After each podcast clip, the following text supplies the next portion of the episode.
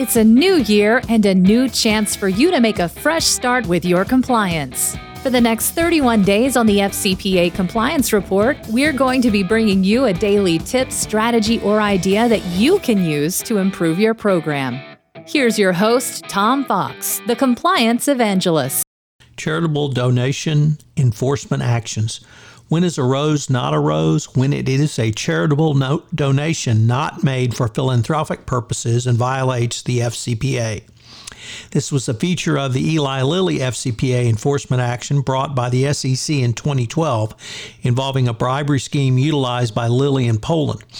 The scheme and the FCPA violations mirrored an earlier FCPA enforcement action also brought by the SEC as a civil matter rather than by the DOJ as a criminal matter against Schering-Plough for making charitable donations in Poland which violated the FCPA.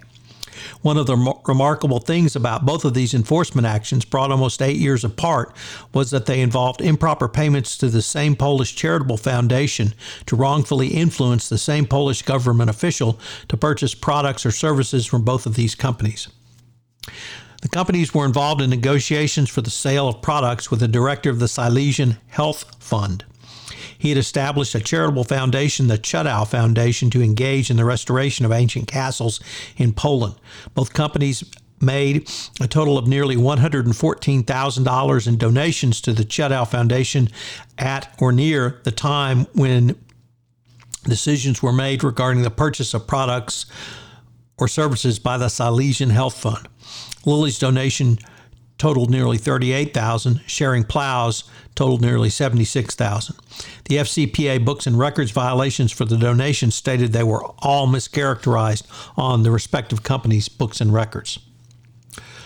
Although all of these donations were approved by a team within Lilly called the Medical Grant Committee, who reviewed the request for such donations, the committee's approval was largely based on the justification and description in the submitted paperwork. While two of the donations, one to purchase computers, the other to support the Chudow Foundation itself, may have had tangential value to the stated purpose of the Chudow Foundation, subsequent donations were earmarked for renting castle space for conferences. There was clearly a quid pro quo as an action to obtain business.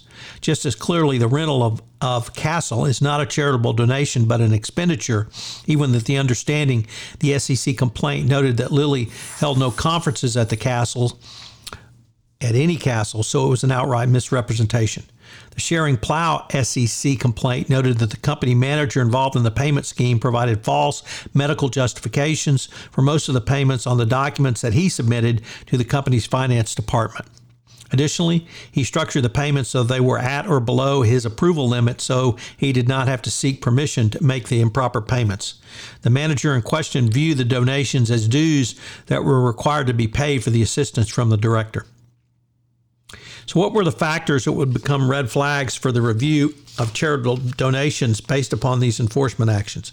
The Sharing Plow complaint listed several items which were deemed indicia of red flags. Number one, there was no new, no due diligence performed on the charity. Number two, the donations were not related to health care.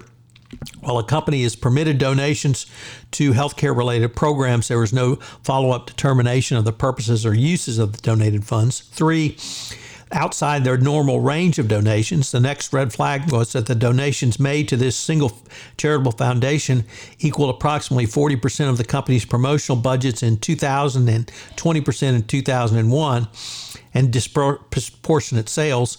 Schering-Plough's sales increased disproportionately compared to its own sales of the same product in other areas in Poland. Up to 53% of one product was sold in the region by the director of the Silesian Health Fund. The Lilly SEC complaint listed several items which it deemed indicia of red flags. Once again, there was no due diligence performed on the charity to identify the director of the Silesian Health Fund as the founder or his role in the Chudow Foundation. The donations were not related to health care. Unlike Schering-Plough, the reasons listed for the charitable donations did not relate to health care at all. Moreover, they were approved by a committee specifically tasked for reviewing such requests, and they failed to investigate beyond the submitted paperwork. Three, outside the normal range of donations. Once again, the SEC quoted an email from Lilly who said that the company had decided to commit 70 to 75% of its charitable donation budget and that the director of the Silesian Health Fund was given a free hand to manage this Lilly investment. And four, suspicious timing. The donations were made at or near the time decisions on the purchase of the Lilly products were made by the director of the Silesian Health Fund. One donation was made two days after the director agreed to purchase of Lilly products. Here, Lilly used charitable donations to a charitable foundation, which was, as stated by the SEC, founded and administered by the head of one of the go- regional government health authorities. At the same time, that subsidiary was seeking the official support for placing Lilly drugs on the government reimbursement list. There was a total of eight payments made to the charitable foundation. In addition to the charitable donations made by Lilly, the company falsely characterized the proposed payments.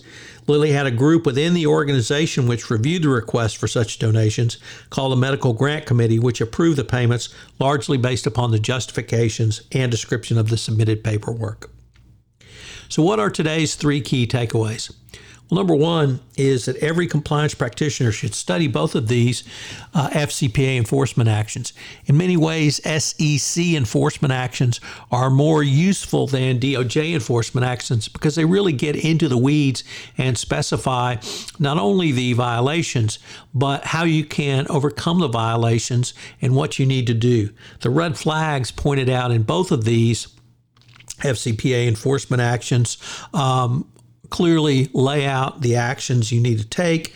You need to have due diligence. You need to make sure that your donations are uh, related to your industry. You need to look at the range of the donations to see if they're outside your normal range.